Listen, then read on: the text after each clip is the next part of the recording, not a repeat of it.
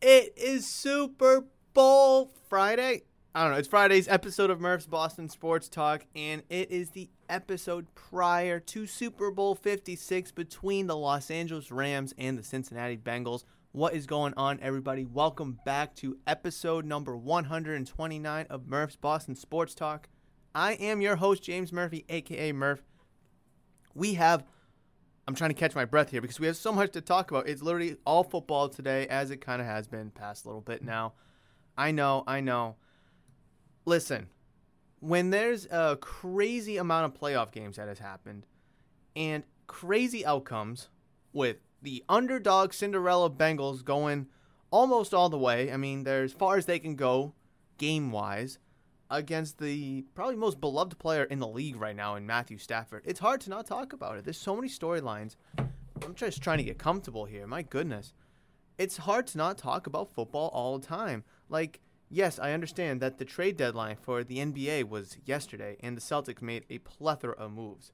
And those are all moves I want to talk about. But right now, I'm not going to talk about them right now because we have enough Super Bowl chatter to actually get into because that's what we need to do. We need to talk about the Super Bowl. It is literally the biggest day, Super Bowl Sunday, or the Super Bowl itself, the biggest day of the year, virtually for sports, right? Virtually for sports. Super Bowl Sunday, it is like obviously uh uh what's the word I'm looking for? Like it's a holiday, but it's not a holiday. Like it's a self-proclaimed holiday, Super Bowl Sunday. And listen, I am not going to pass up the opportunity to talk about the Super Bowl, whether the Patriots are in it, whether the Bucs are in it, whether they're not in it. We're going to talk about the Super Bowl, and that is exactly what we're going to do. I'm going to put some chapstick on first, though. Got to make sure my lips don't stay uh, chapped for too long. Make sure they're nice and moisturized. Yeah, I use chapstick daily. You should too. Anyways, wow, we have so much to talk about. But I do want to, before we dive into the Super Bowl chatter, the NFL awards were last night, and I kind of just want to slightly talk about those awards real quick. I'm gonna rattle them off, though at least the the meaningful ones. Um, Walter Payton Man of the Year goes to Andrew Whitworth. Well deserving. Anyone could have won it, and it would have been extremely deserving. Uh, so I just want to get that out of the way. Probably the most important award of the entire night was the Walter Payton Man of the Year. Who is giving back to the community? Who is making an impact in their community? Doing this and doing that, being selfless by far the most important award the entire night. Not MVP, not Rookie of the Year, the Walter Payton Man of the Year award. So congratulations, Andrew Whitworth, for your incredible, incredible service.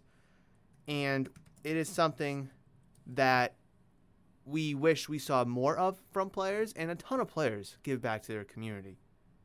But to be able to win the Walter Payton Man of the Year award and wear that little uh, resemble uh, little patch on your jersey must be super meaningful, must be super incredible and honoring. So, congratulations.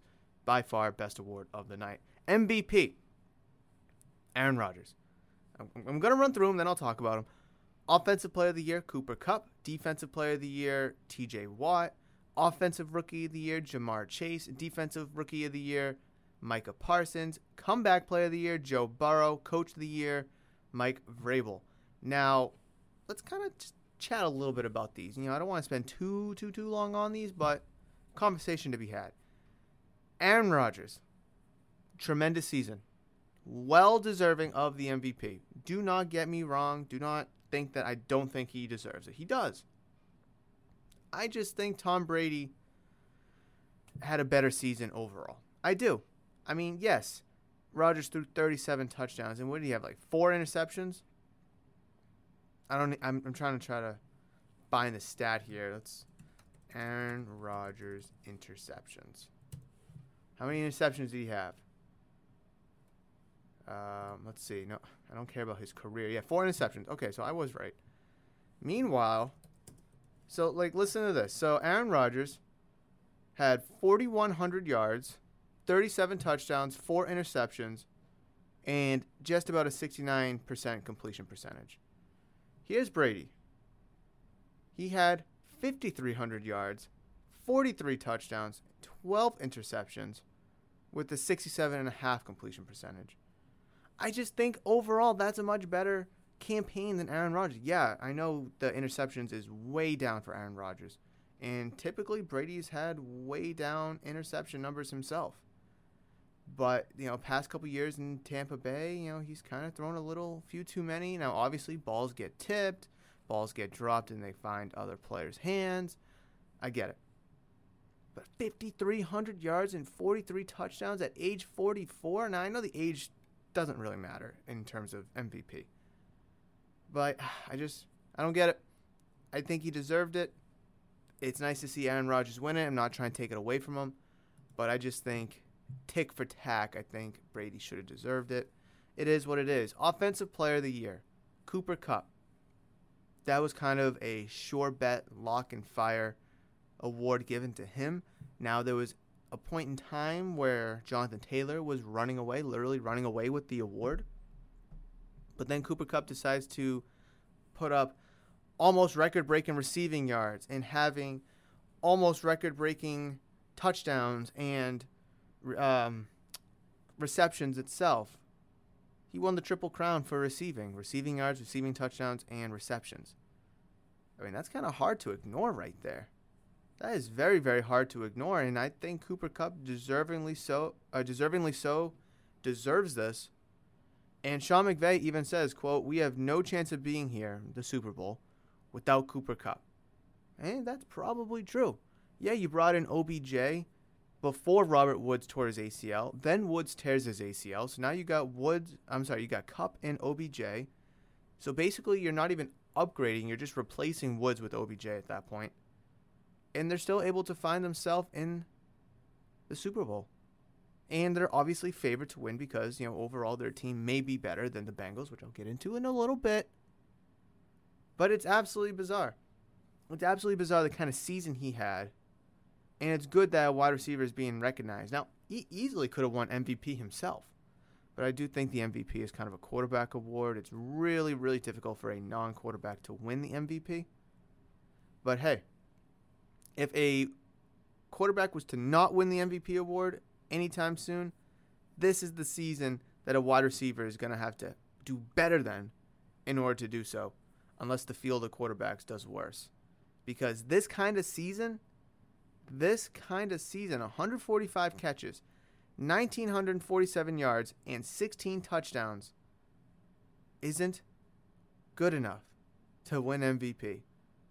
Uh, that's crazy. That is absolutely crazy to think. Because, like, I, don't know. I, I mean, I know Michael Thomas a couple years ago, or yeah, a couple years ago, broke the record for most receptions in a season. Obviously, you know, getting to 2,000 receiving yards is incredibly tough. But, like, is that what's going to have to be done? In 16 touchdowns, it's a crazy amount of touchdowns. We'll see. We will see. I mean, he led the league, Cooper Kupp led the league in catches by 22. He had 331 more yards than anybody else, and he had two more receiving touchdowns than anyone else. Like, how does that not win MVP? I just, it's a quarterback award. That's it. It's just a quarterback award. Defensive Player of the Year, T.J. Watt.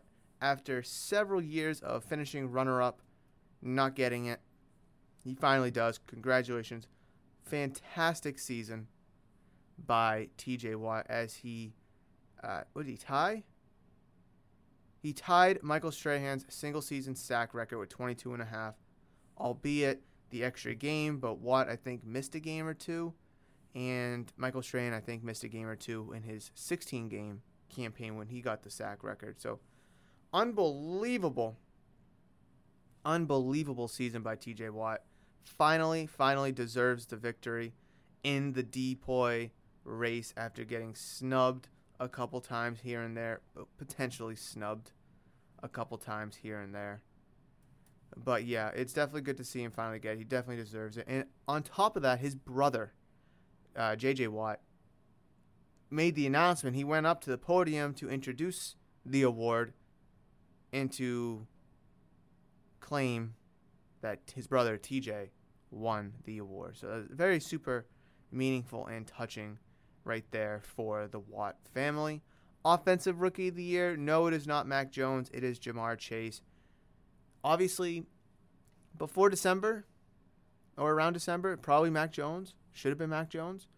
Mac Jones kind of tails off a little bit, and Ja'Marr Chase absolutely explodes. He did a fantastic job this season 1,455 receiving yards. He uh, was that single season record, uh, single game record of 266 yards. I believe that's a Bengals record. He hauled in 81 receptions this year. I don't know how many touchdowns he has. It doesn't say here. But deservingly so of this award. And it sucks uh, that Mac didn't win this award, but you know what? He has a better chance of winning an MVP than Ja'Marr Chase does. And that's kind of sad to say, in all honesty, but it's kind of true. It's kind of true. So, congratulations, Ja'Marr Chase. His value definitely shot up. Obviously, the value of Cooper Kupp and Aaron Rodgers as well. TJ Watt, defensive players, it's just really hard for them to be an investment. But speaking of defense, we have Defensive Rookie of the Year, and that is Micah Parsons. He is the first Cowboys player to ever win the Defensive Rookie of the Year award, and he did a fantastic job. He set the rookie record with 13 sacks, which is uh oh he set the team's uh, I'm sorry I'm just trying to read this fast. He set the team's rookie record with 13 sacks, and it was the third most by a rookie since sacks became an official stat in 1982. He had 84 tackles, 64 of them were solo, three forced fumbles, three passes deflected. Without Micah Parsons, that Cowboys defense probably is going to would have been significantly worse. So, what a fantastic draft pickup by the Cowboys to get Micah Parsons, and he's going to be a force to be reckoned with for a long period of time in this league. So, oh, and then Coach of the Year. Oh, we have a couple more. Uh, comeback Player of the Year, Joe Burrow, after he tore his ACL and MCL in his left knee on November 22nd, 2020. He is now in the Super Bowl 14 months removed from that injury. Unbelievable. Unbelievable. 70 and a half completion percentage, 4,600 yards, 34 touchdowns, 14 interceptions. By far deserving the comeback player of the year. So congratulations to Joe Burrow. And the funny thing is, the funny thing is, is I don't know if it was a pre-recorded or if it was a live thing where he goes to like the podium, the trophies in front of him because he was doing a like a uh, did a, he wasn't at the the physical event, and he's like thank you da da da da, and then he leaves the trophy there and he walks away, and I think someone like on social media captioned it. He doesn't want the comeback player of the year trophy. He has his eyes on a different trophy. And it's like, oh, the Super Bowl trophy. Yes, of course. So I thought that was really funny, and that's just the mindset that Joe Burrow has right now. Is he? Yeah, it's cool. Thank you. I love it, but I want that other other trophy, that other trophy that I need to go out and and win this team in the city and the state. So I thought that was really really badass of him. And then Coach of the Year, Mike Vrabel for the Tennessee Titans. Derrick Henry, Julio Jones, AJ Brown were all out for extended period of time, and they were still able. The Titans were still able to finish with the number one seed, although they lost in the divisional round to the Cincinnati Bengals. Ironically enough, they finished like 12 and 5, 11 and I want to say they finished 12 and 5. Does it say his record? Uh, let's see. They went 6 and 3 without uh, Derrick Henry. And nope, they didn't say what their record was. I feel like you should have said what your record was. Well, anyways, they finished the top seed in the AFC and they lost in the first, uh, the second round technically, but playoffs doesn't matter when it comes to regular season awards. So congratulations to Mike Vrabel. Did a fantastic job with the Tennessee Titans this year. Obviously, a disappointing end to the season, but looking back at it, at a whole, to be able to go from having a great group of star players to virtually nothing and battle for weeks, whether there was COVID involved injuries involved, this and that, and still be able to finish with the one seed in a very competitive AFC conference, whew, that is a very, very good coach and a very good team. Now, I know I poked fun at the Titans, especially Ryan Tannehill, but Mike Vrabel is a legit coach. He is a damn good coach. And if you give him an actual good quarterback, he could probably make the Titans a Super Bowl contender. They're just being held back by Ryan Tannehill. Oh my God. but yeah, so quick recap once more before we get into some Super Bowl chatter. MVP Aaron Rodgers, Offensive Player of the Year Cooper Kupp, Defensive Player of the Year TJ Watt, Offensive Rookie of the Year Ja'Marr Chase, Defensive Rookie of the Year Micah Parsons, Comeback Player of the Year Joe Burrow, Coach of the Year Mike Vrabel, and the most important award of the entire night is the Walter Payton Man of the Year award going to Andrew Whitworth. So we have obviously a big game on Sunday, do we not? I think we can all agree that we have a big game on Sunday. We have Super Bowl 56 between the Los Angeles Rams and the Cincinnati Bengals. And the Rams are the second team ever to play the Super Bowl in their home stadium, uh, stadium, excuse me, whereas the Buccaneers did it last year, but the Buccaneers were the home team, which made it a little bit more meaningful. I know it's a neutral site game, the Super Bowl, regardless where it is, but to be the home team, your home locker room, uh, obviously not having to travel anywhere, which is nice. But the Rams here, because AFC, NFC, home and away, they flip every year. The Rams are the away team, and they're playing their home stadium, so it might feel a little weird, you know, them being able to call a coin flip in their home stadium. Obviously, now when they go play the Chargers every four years, uh, I guess every eight years technically, because every four the Rams would be the home team, and then the next four, the Rams would be the away team, and vice versa for the Chargers. That must be a little weird, I would think. To uh, heads, tails. It's our own stadium, but heads. Like I don't know. I feel like it's weird. This is a very exciting time though for football. I think this is probably the best Super Bowl matchup we've had in a really, really long time. I honestly can't remember when America was satisfied with this Super Bowl matchup between the beloved Matthew Stafford led Rams, and the swaggerlicious Joe Burrow led Bengals. Like, whew. I, people keep asking me, and I'm going to give you my official score prediction and who I think is going to win later. But people keep asking me, who do you think is going to win? Who do you think is going to win? Who do you want to win? I keep telling them, I don't care. I don't care. Like, you know, if I absolutely have to pick, I tell them the team. I'll tell you in a little bit. But I do think this is going to be a great game. It could go back and forth. It hopefully will. No blowouts, whether it's defensively, whether it's offensively. Oh, I cannot wait. So, what I want to do is I want to go to Rhode Island Sportsbook. Now, I do not condone gambling. Gamble at your own risk. But I do want to go over some prop bets here that we have for the NFL Championship as what they're calling it. Do they not have the rights to say? I mean, do you need rights to say Super Bowl? I mean, I'm saying Super Bowl. Do I need a, like a, a permission from the league? The NFL Championship. That's so funny. All right, we have a bunch. Let me just open them all up here. Uh, there's like 10 of them, maybe. And we're just to have some fun, fly through it. We did this last year as well for the Super Bowl between the Chiefs and the uh, Buccaneers. And it's just to be some fun. We're to hang out, have some fun, talk some Super Bowl, and I'm not to try to make you some money, but hey, if you want to take my suggestions, by all means, go ahead. Again, I don't condone gambling, but do it at your own risk. All right, ready? Who will win the coin toss? Cincinnati Bengals or the Los Angeles Rams? Uh, so the Rams will be calling. Uh, literally, it's 50 50. I don't know. Um, I think the Rams, since they're home, will get the ball. Well, they're the away team in their home stadium. That's going to be a tough one to wrap my head around. I'm going to go Rams. I think the Rams will win. And who. Okay, so since the Rams are calling, will the coin toss be heads or tails? I'm a big heads guy. I, I always call heads, so I'm going to pick heads. So I believe the Rams will call heads, and I believe the heads will win. By virtue, Rams would win the coin toss. Player to commit first turnover. Let's see, you got Burrow, Akers, Michel, Stafford, Mixon, Darrell Henderson, Cooper Kupp, any other player, and then no turnover. Um,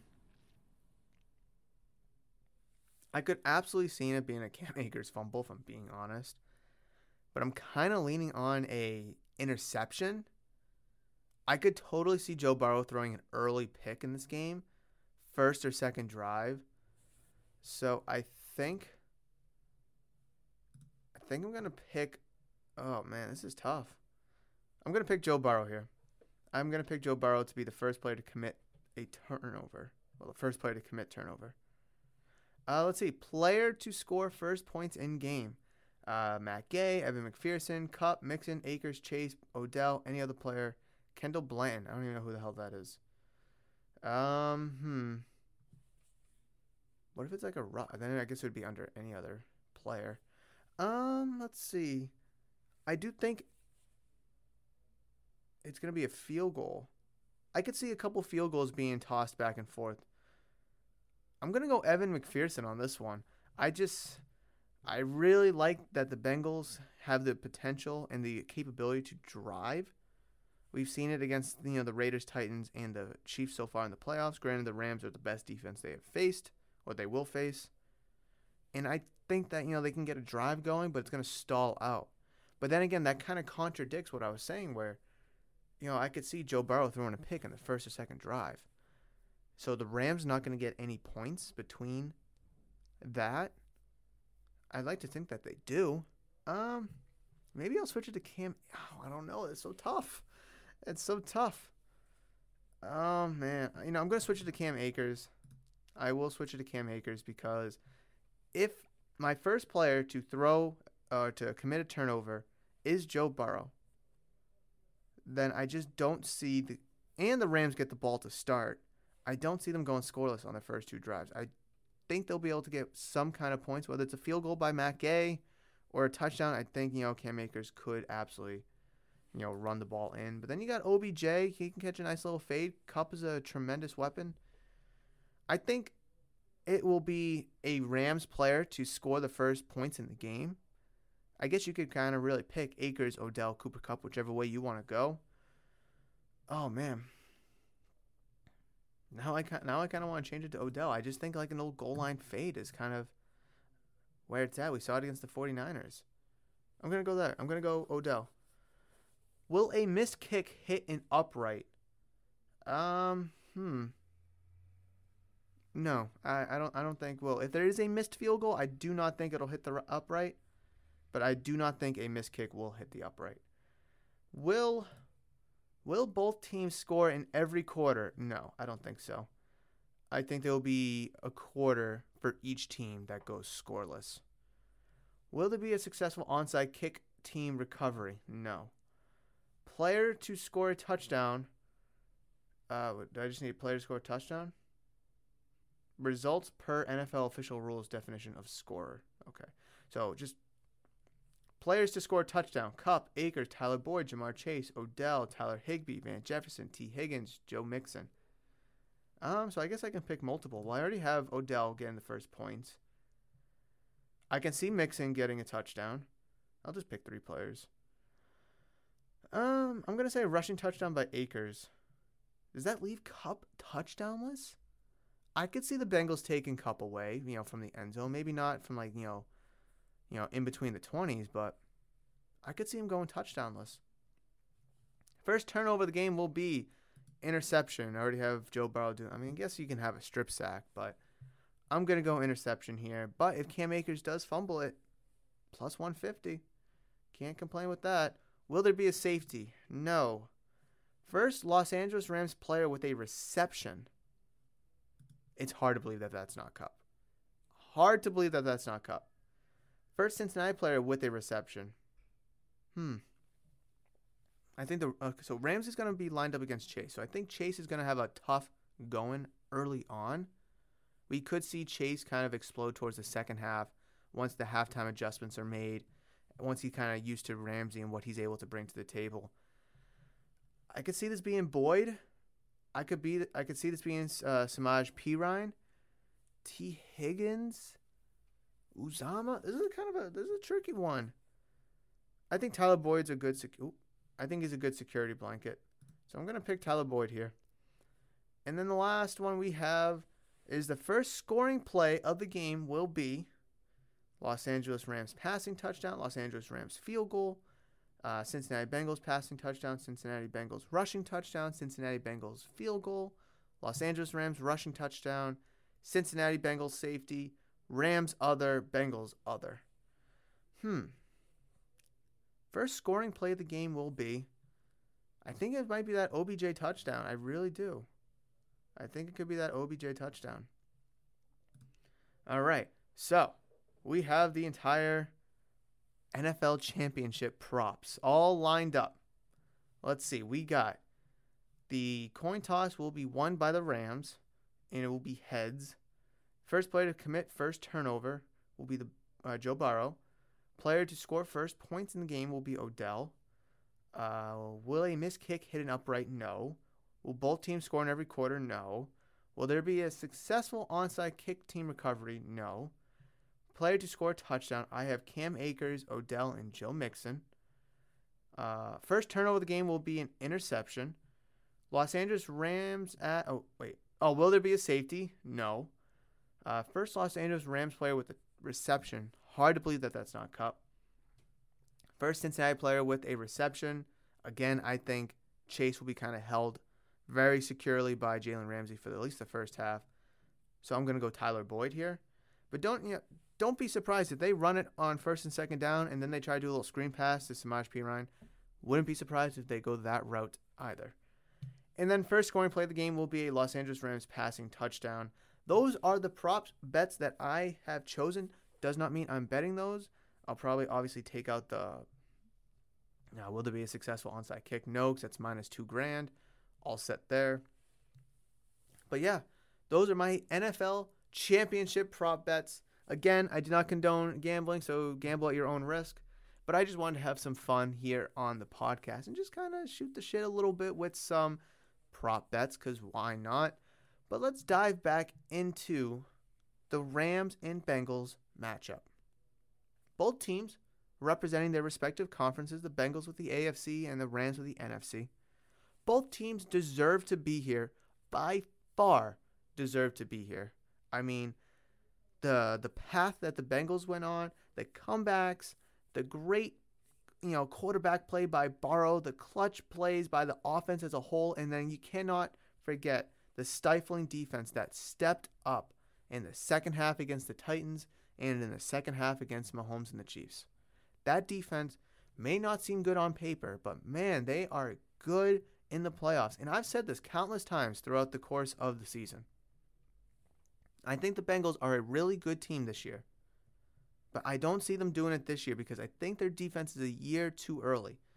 And to reiterate, what I mean by that is I believe that the Bengals have a good foundational defense right now but they're just a couple players too short, whether it's a draft pick, free agency, another year of development and growth from the core of the players they have now.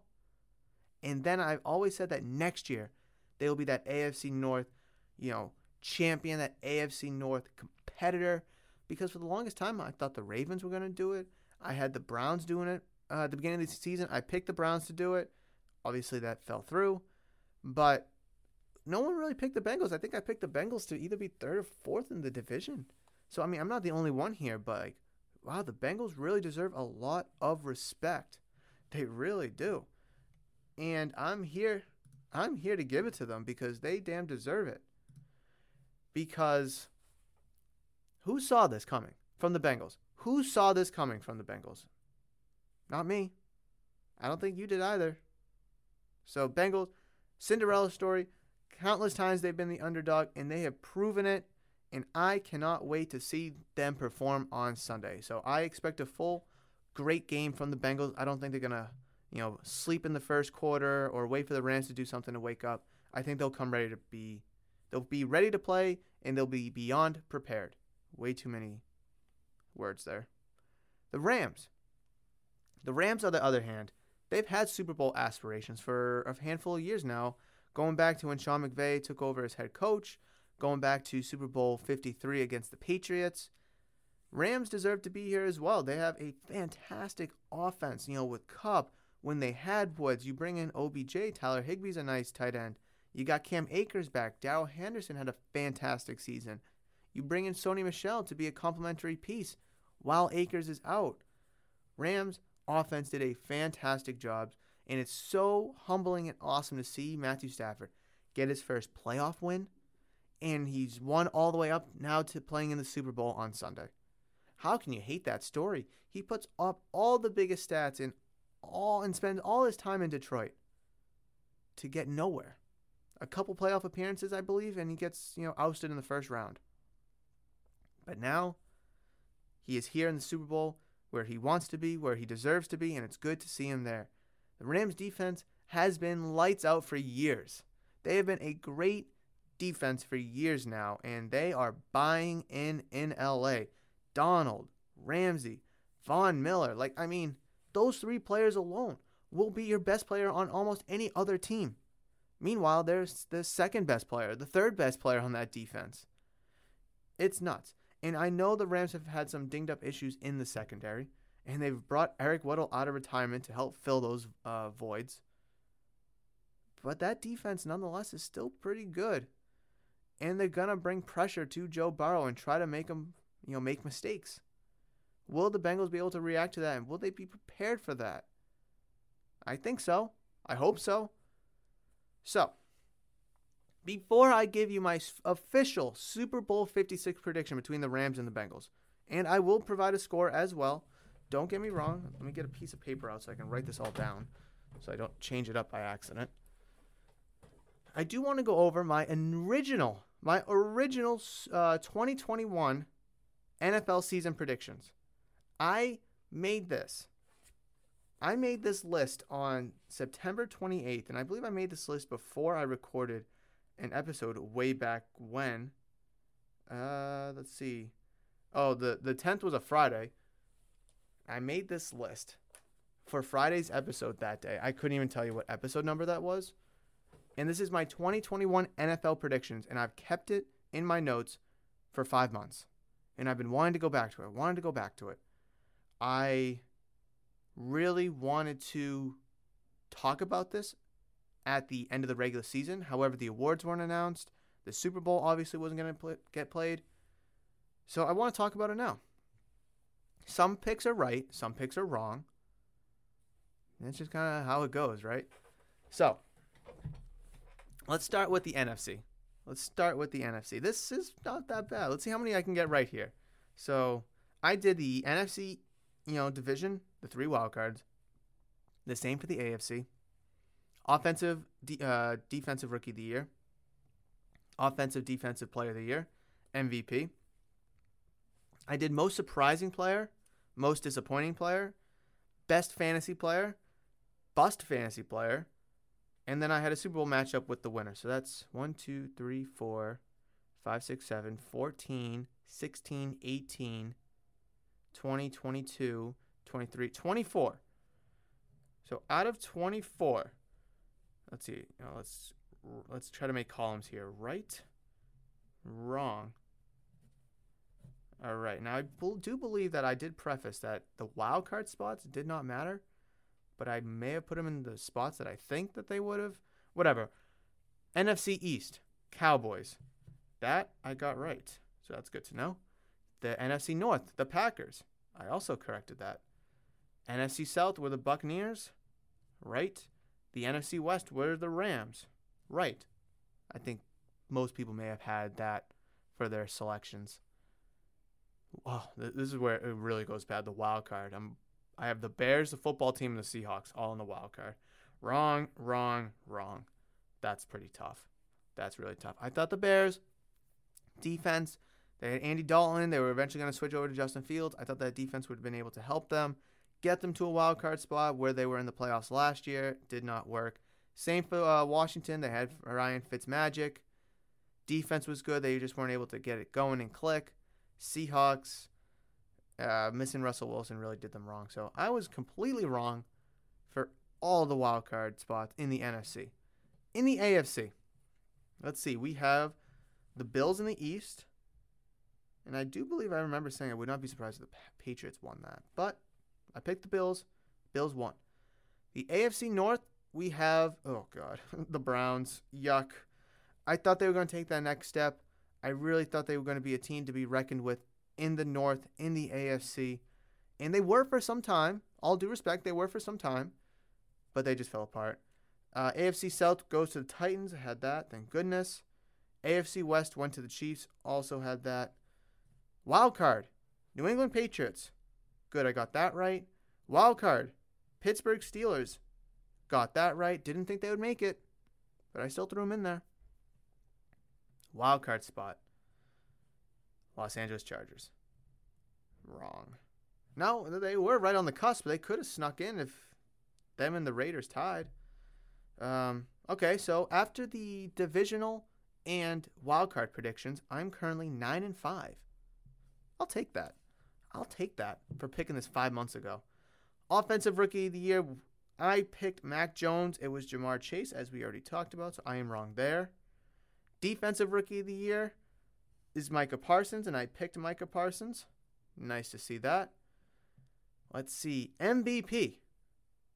I picked not Aaron Rodgers, so I'll just chuck it up in the L column. I picked Derrick Henry. After a fantastic season last year, and I remember talking about this, 2,000 yards last year. I said he was going to, you know, come back out, maybe not have two grand, but have, you know, again, a stellar dominating performance throughout the whole regular season, plus the extra game to get even more yards. And I think he was going to sh- uh, change the mold of a, the MVP being a quarterback award. And if he was healthy, he could have. He was absolutely on track to do it. I think he had like 900 rushing yards up to like week six or something like that when he got injured. Imagine if he was healthy and played the entire season instead of getting that foot injury.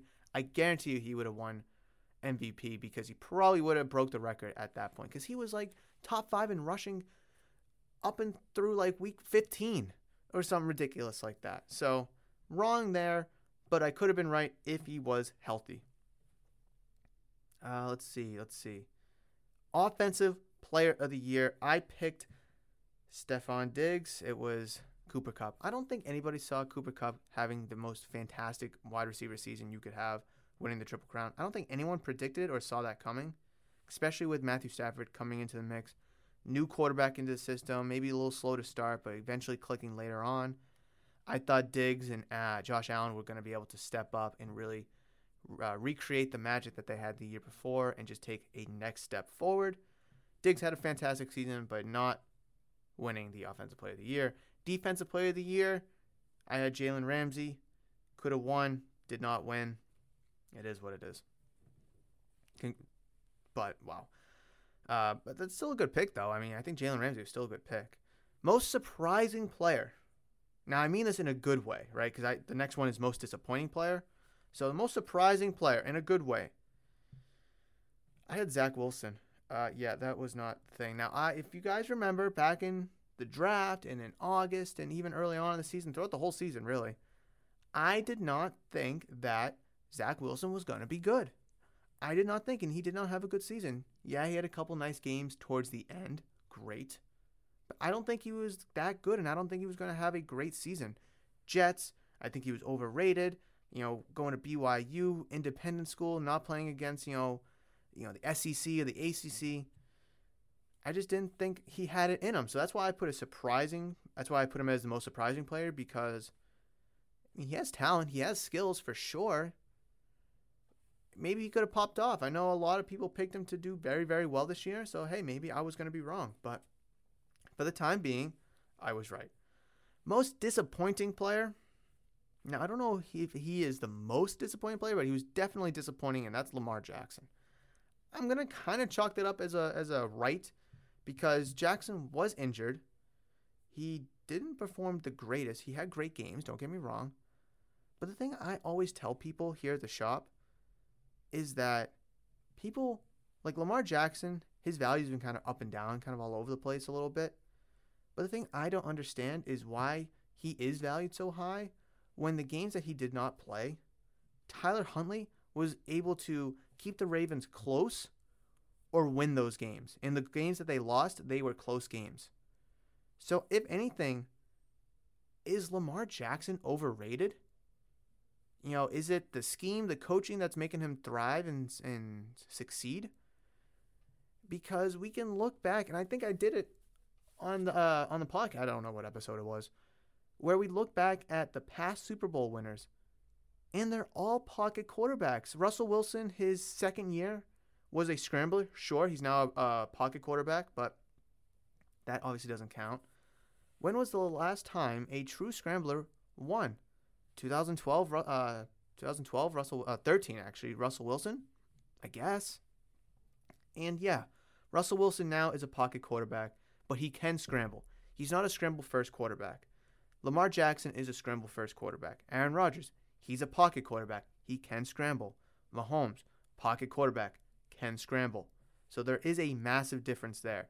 Lamar Jackson is a scrambling quarterback. He is not a pocket quarterback. So the Ravens, in the poor season that they had, with Lamar Jackson in and out of the lineup, I think he was a very disappointing player this year. Was he the most disappointing? Probably not, but it's really hard to gauge most surprising and most disappointing. All right. So with three picks to go, we have best fantasy player, bust fantasy player, and the Super Bowl. And I, well, I guess the Super Bowl matchup and the Super Bowl winner. So I guess it's technically out of 25. So I guess I'll change that to tw- out of 25. That's a t- ugly five. I'm trying to like write it on like a sticky note. You know, I'm just gonna cross it all out. Cross it all out. Out of 25. Right now, with three to go, we currently sit 11 and 10. Hey, above 50%, I think I'll take it, right?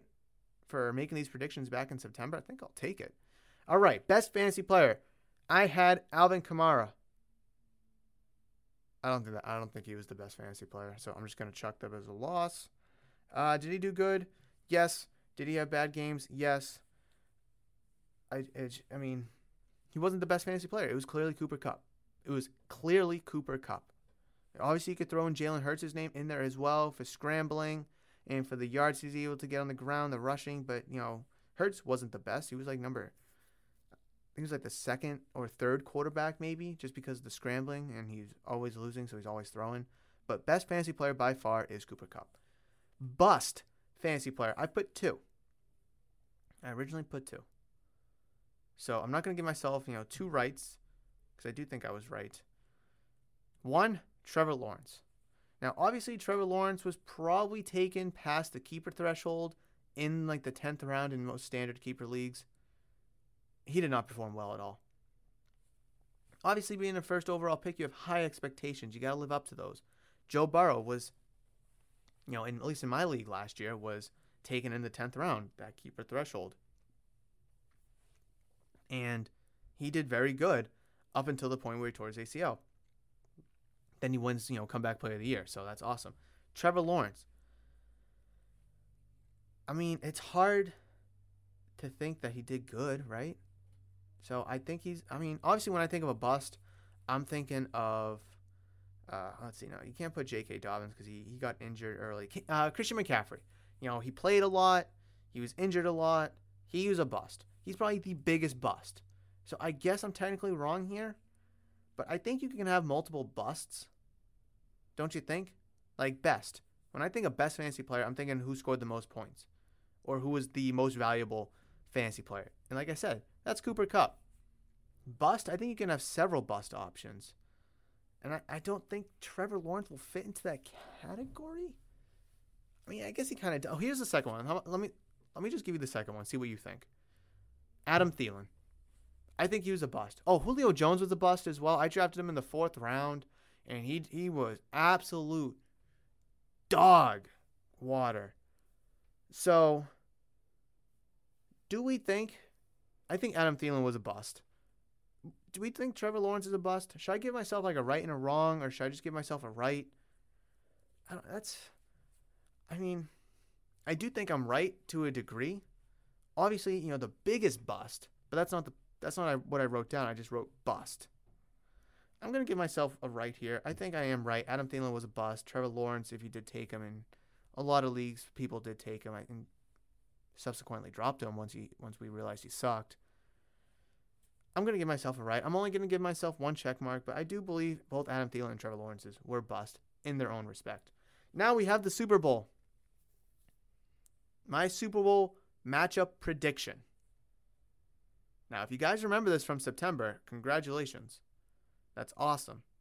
But my Super Bowl matchup that I predict, I didn't do like divisional or championship. I didn't do any of that. I just did divisions, wild card, Super Bowl. Here's my Super Bowl matchup Los Angeles Rams.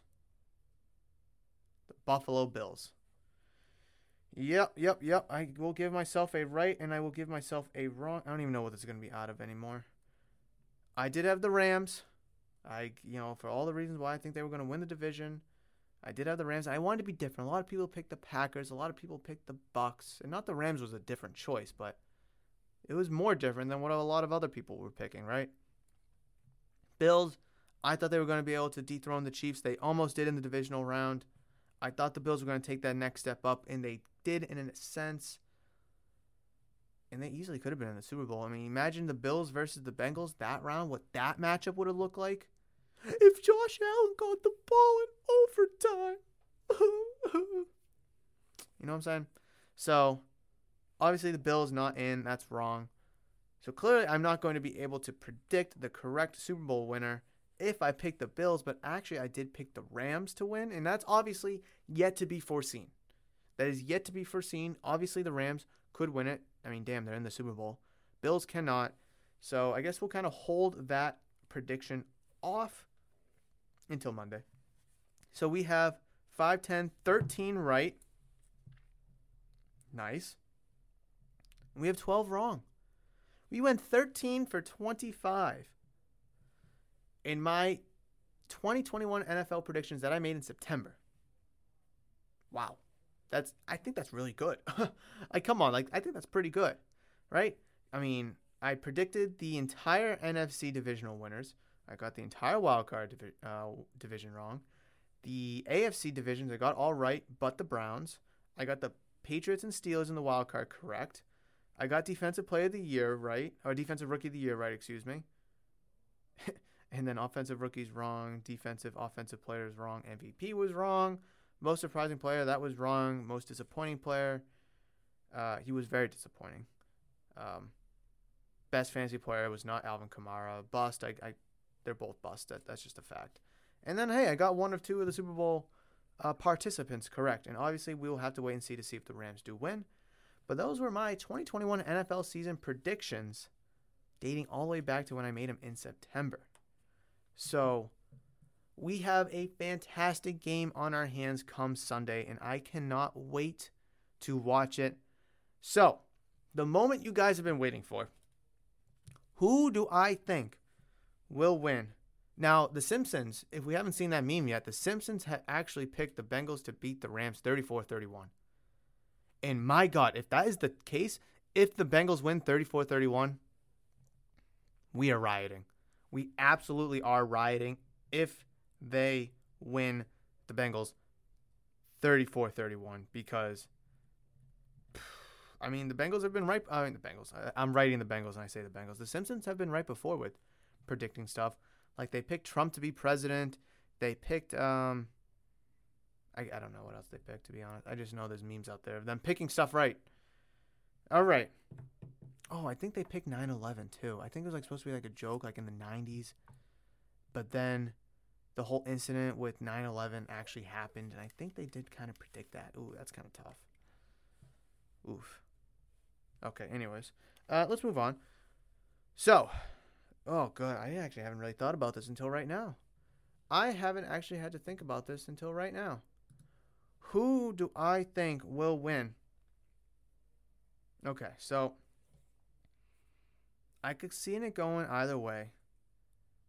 I could see it being a blowout and a blowout, a high scoring game. I could see it being low scoring. I think it'll be more high scoring than low scoring because we, we've seen the Bengals be able to put up points. We've seen the Rams defense be able to give up points, albeit they're one of the best defenses in the league, or arguably the best defense, right? Uh, I think the Rams are going to be able to put up points on the Bengals. Hmm. We've seen the Bengals be able to clamp down. All right, here we go. Here we go. I'm gonna put the. This is tough. This I'm not kidding. This is tough. This is tough. All right. Rams 27. So three touchdowns, two field goals, right? I think that's pretty pretty fair. I think that's a good score right there. That's a good start. Bengals. Oh goodness, this is tough. This is really tough. I'm just trying to do the math in my head here. I'm trying to like coordinate the score in my head. Let's see, three field goals, four field goals, nine, 12, two touchdowns, three touchdowns, one touchdown. Just trying to do the math in my head here. Um, me hitting my pen on the desk. Because I think Evan McPherson's going to have an absolute role in this game. I think he will have a role in this game. It's just how many touchdowns can they score? So I got the Rams scoring three touchdowns and two field goals. Will the Bengals be able to match the touchdown count? Because the field goal count, I think they'll be able to match. I think they'll be able to drive the ball into Rams territory, but maybe stall. So I feel confident by giving them three, four field goals. But how many touchdowns can they actually score? How many possessions are they going to get where they do get points out of it? That's like the big question that I'm facing right now. Um, let's see, two touchdowns, three field goals is uh, 23. Okay. Two touchdowns, four is 25. Okay. Three touchdowns, three field goals is 30. Let's see, three touchdowns, four is 33. I just don't know if they're going to score that much. I, I don't know if they're going to score that much. But, like, they can turn it on. We've seen them be able to turn it on. All right, so here, here we go. This is what I got. This is what I got here. Oh, man. Cause, oh, my goodness. Okay, so they're to be in the 20s. They're to be in the 20s. I was originally thinking, originally thinking 30 to 27. That's what I was thinking. 30 to 27. Bengals. But I, I like 27 for the Rams. I do. I like that number. I just don't see the Bengals getting 30 points, though. I just do not see it. Now, obviously, if this game goes into overtime, you know, a completely different story. But mm, Evan McPherson, I think, is going to have a big role. But, like, you know, five field goals. I mean, that's going to be ridiculous. That's 15 points. Two touchdowns gives them 29. Are they going to have seven scoring possessions, though? I just don't think so. Oh, man. Um, okay. This is kind of stupid. 26. 27 26 Rams win. I yeah, I I think that's the case. I see two touchdowns and four field goals. I think they can get six scoring possessions out of the Rams defense. Like I said, they're going to be able to drive. They're going to get stalled. Evan McPherson is an absolute stud. They're going to have to get a stop. But like McPherson, I think he's had like four field goals in each of the playoff games because I think he has 12 and like four in each. So I could see that continuing. Obviously, if he was to only kick three or two, I just don't know if the Bengals uh, like the Bengals could score three touchdowns and McPherson gets two field goals. That's 27. So 27 26. That is my official. And as quirky and corny as ever, but that is my official Super Bowl prediction. Now, trust me, I don't care who wins. I want the Rams. I want the Bengals to win. But you guys want me to give you an official Super Bowl pick? I think this game is going to come down to the wire. I think it's going to be even squeezy. Rams 27, Bengals 26. Will I be surprised if that is way off? Absolutely not. Will I be surprised if the Bengals win 30 to something to 20 something? Absolutely not. That is my official Super Bowl 56 prediction between the Rams and the Bengals. Rams 27, Bengals 26. But ladies and gentlemen, boys and girls, that is going to do it for today's episode. I really appreciate you joining me for episode number 129. It has been an absolute blast to be able to talk about the playoffs, the regular season, of course, and obviously the Super Bowl the past couple weeks, among other things. I know we have Bruins to talk about. I know we have Celtics to talk about. I have no idea where baseball is right now. I do know that Manfred said that he is not going to make official announcement on delaying spring training, but that's conversation for another day. But I do have a little bit of sad, possible sad news as I do exit this episode. For the past 13 months, past 13 months, I have given you guys, I've given you 129 episodes of Murph's Boston Sports Talk, whether it was three episodes a week or two episodes a week when I switched over to it in July. It has been an absolute blast. And I love doing this. It's so fun. I love sitting here talking sports about with you guys. Whether it's football, basketball, baseball, hockey, whatever. But I do want to take a break. I do think it's best if I do take a break. And I think it'll help me be recharged. it'll give me something to look forward to on the other side when I start season two. We'll, we'll have, you know, a ton of hockey conversations to talk about. We'll have a ton of football conversations to talk about because the draft will be right then and there. Basketball, I I'm not buying in on the Celtics. That six game winning streak, whatever the hell they went on, the trades, I'm not ready to buy into it. So hopefully, come start of season two, I will be able to buy into it. Hopefully, we'll have a baseball season to talk about when I do come back for season two. And for those that are wondering, season two, well, let's go start with this. Season one, the last episode of season one will be February 18th. So I will do Monday, episode number 130, and then I will do episode number 131 on Friday as well. I want to be able to give you guys a fresh episode post Super Bowl on Monday, and I want to be able to kind of give you guys a recapped thoughts and opinions about the current state of the four Boston teams, or I guess baseball as a whole, come February 18th. More likely, the lockout will still be in effect by then. But I just want to, you know, give you my thoughts about the Patriots going into the offseason as free agency will be in March, kind of about the Bru- uh, Bruins as they approach the trade deadline and their season for the next month. Obviously, I'll talk about the Celtics then as well, where they'll be in the next month, where I think they will end up after the winning streak and obviously the moves that they made yesterday. So, the dying question when will season two be? When will the first episode of season two be? You guys may not believe me, but I'm not joking around. April 1st. Friday, April 1st will be the first episode of season two of Murph's Boston Sports Talk. So, roughly five and a half or so weeks off, I think is going to be plenty for me to recharge.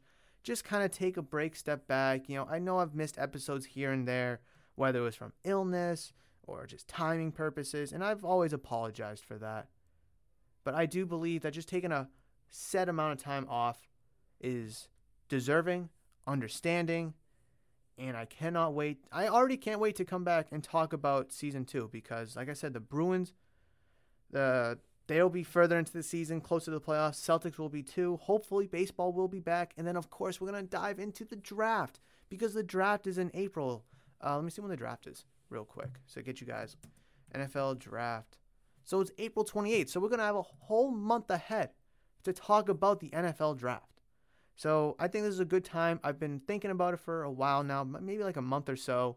And I wanted to do it after the Super Bowl. But I also wanted to respect you guys and give you a week or so in advance. So I really hope you can understand. It pains me to take some time off because I love doing this. I love speaking to you guys and having interactions about sports topics with Murph's Boston Sports Talk. I've built a great community of listeners, followers, people that I absolutely love having conversations with about sports. And I appreciate everybody for downloading, listening, and enjoying. And do not think that I don't appreciate you. Do not think I won't appreciate you because I always, always will. Whether that's because I'm recording on Mondays and Fridays or whether I am in the midst of a break, I will always appreciate everyone for downloading, listening, and enjoying on all audio platforms and YouTube as well for those clicking on the video. But again, that is going to do it for today's episode, episode number 129. I cannot wait for the Super Bowl, and I'm sure you can't either. Let me know what your official Super Bowl 56 predictions are down in the comment section below if you're listening to this on YouTube, or reach out to me via social media at Murph's Cartown. Let me know what your Super Bowl prediction is. I want to know if you have the Rams or the Bengals winning, and I want to know what you have for a score. But again, thank you so much for downloading and listening. Download, listening, and enjoying on all audio only platforms. I really appreciate everybody that does so. And if you're listening on YouTube, thank you so much for clicking on the video, commenting down below, and also subscribing to the channel if you're new or have not considered subscribing. I will catch you in the next one, but between now and then, enjoy the Super Bowl, be safe, but you guys know that I love you, and I will always, always see you.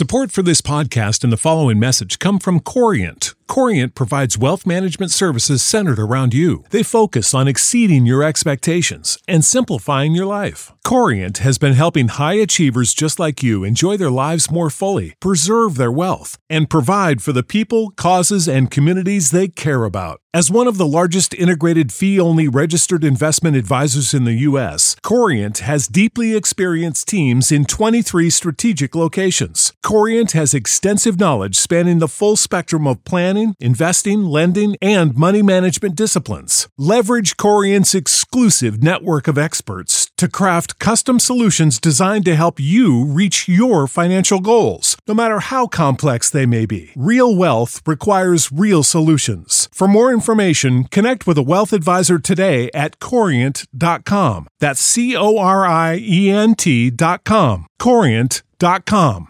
The new SuperBeets Heart Chews Advanced is now supercharged with CoQ10. Support your healthy CoQ10 levels and blood pressure with two chews a day. Visit RadioBeets, B E E T S dot com, and save 15% with promo code DEAL.